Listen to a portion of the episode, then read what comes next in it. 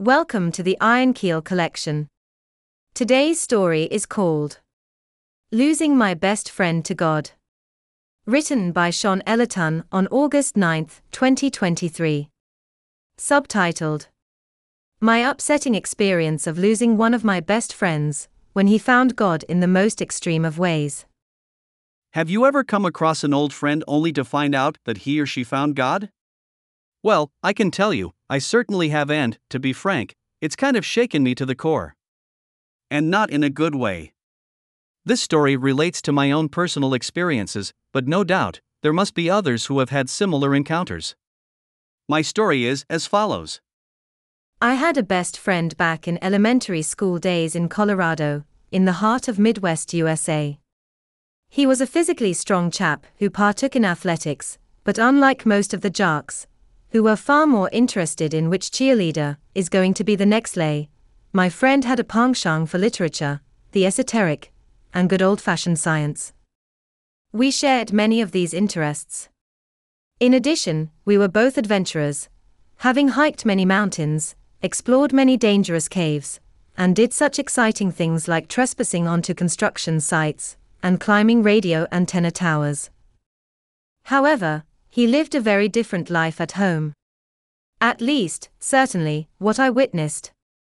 You see, kids in their early teens or younger often experience what other family lifestyles are like during playdates and sleepovers.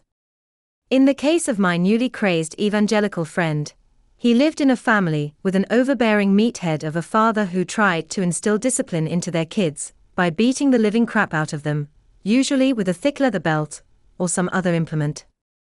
I had other friends living in a similar family dynamic, and in nearly every case, four things were common throughout.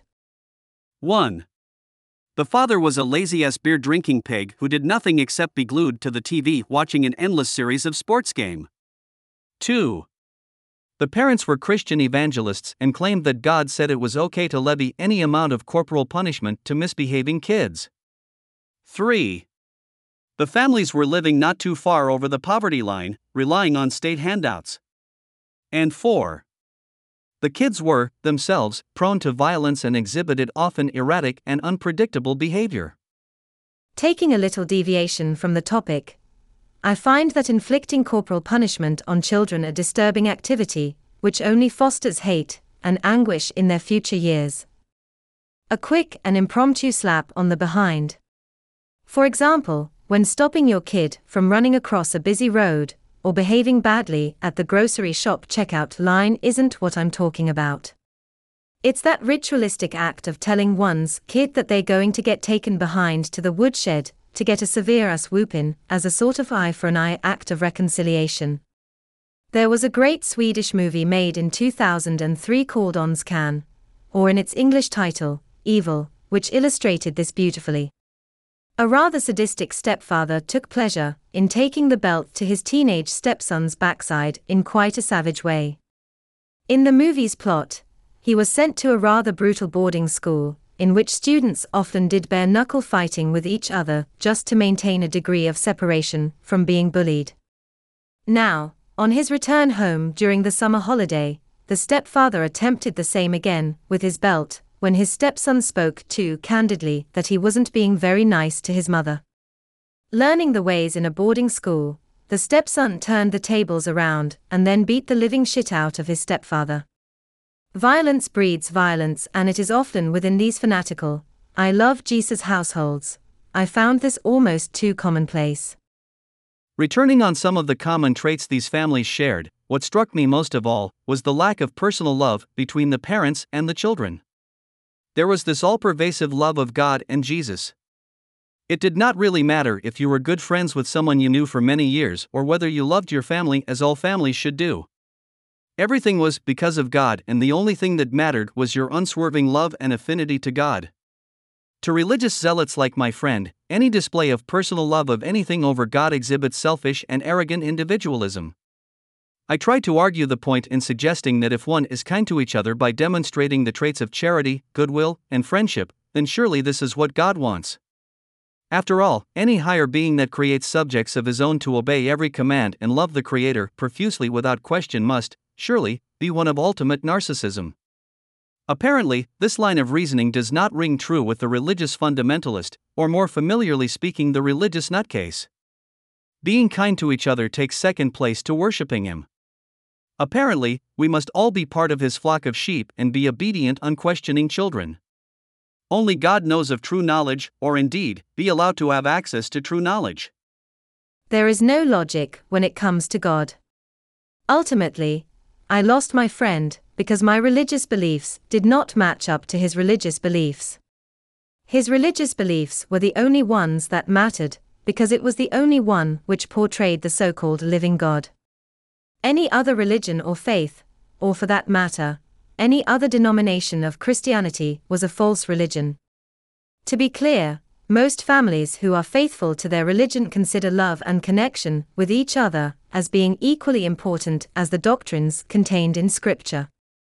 This is what differentiates the fundamentalist and the non fundamentalist.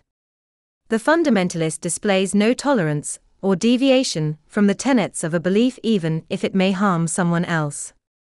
The breathtaking arrogance of the religious fundamentalist, or extremist taking the view that practicing any other faith, or religion, is equivalent to being a heretic, and being amongst one of Satan's little helpers, is utterly alarming. But this is the thing.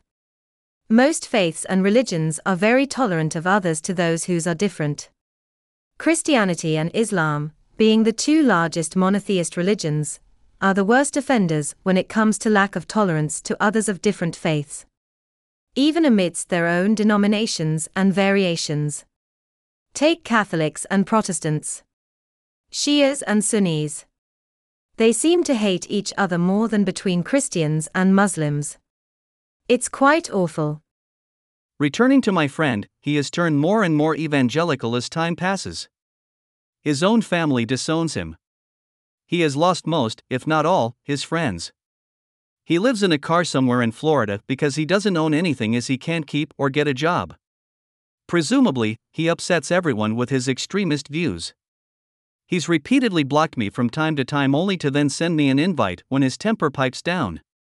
He was like that as a kid because I remember when we got into an argument, and then he proceeded to start bashing wooden fences on his way back home. These days, he frequently posts his little sermons on Facebook, sometimes several a day.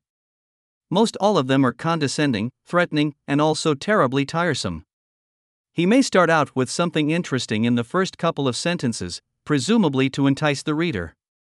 For example, citing an unusual electrical storm the night before, but the topic will quickly devolve into his usual scripture rantings, culminating in near threatening jargon like how you have already been judged and sentence will follow. That sort of rhetorical crap. It really dawned upon me that there is no way to converse logically to an extremist fundamentalist. I asked him the question if he would ever harm someone who didn't follow his faith. The silence I received was deafening. I asked other questions.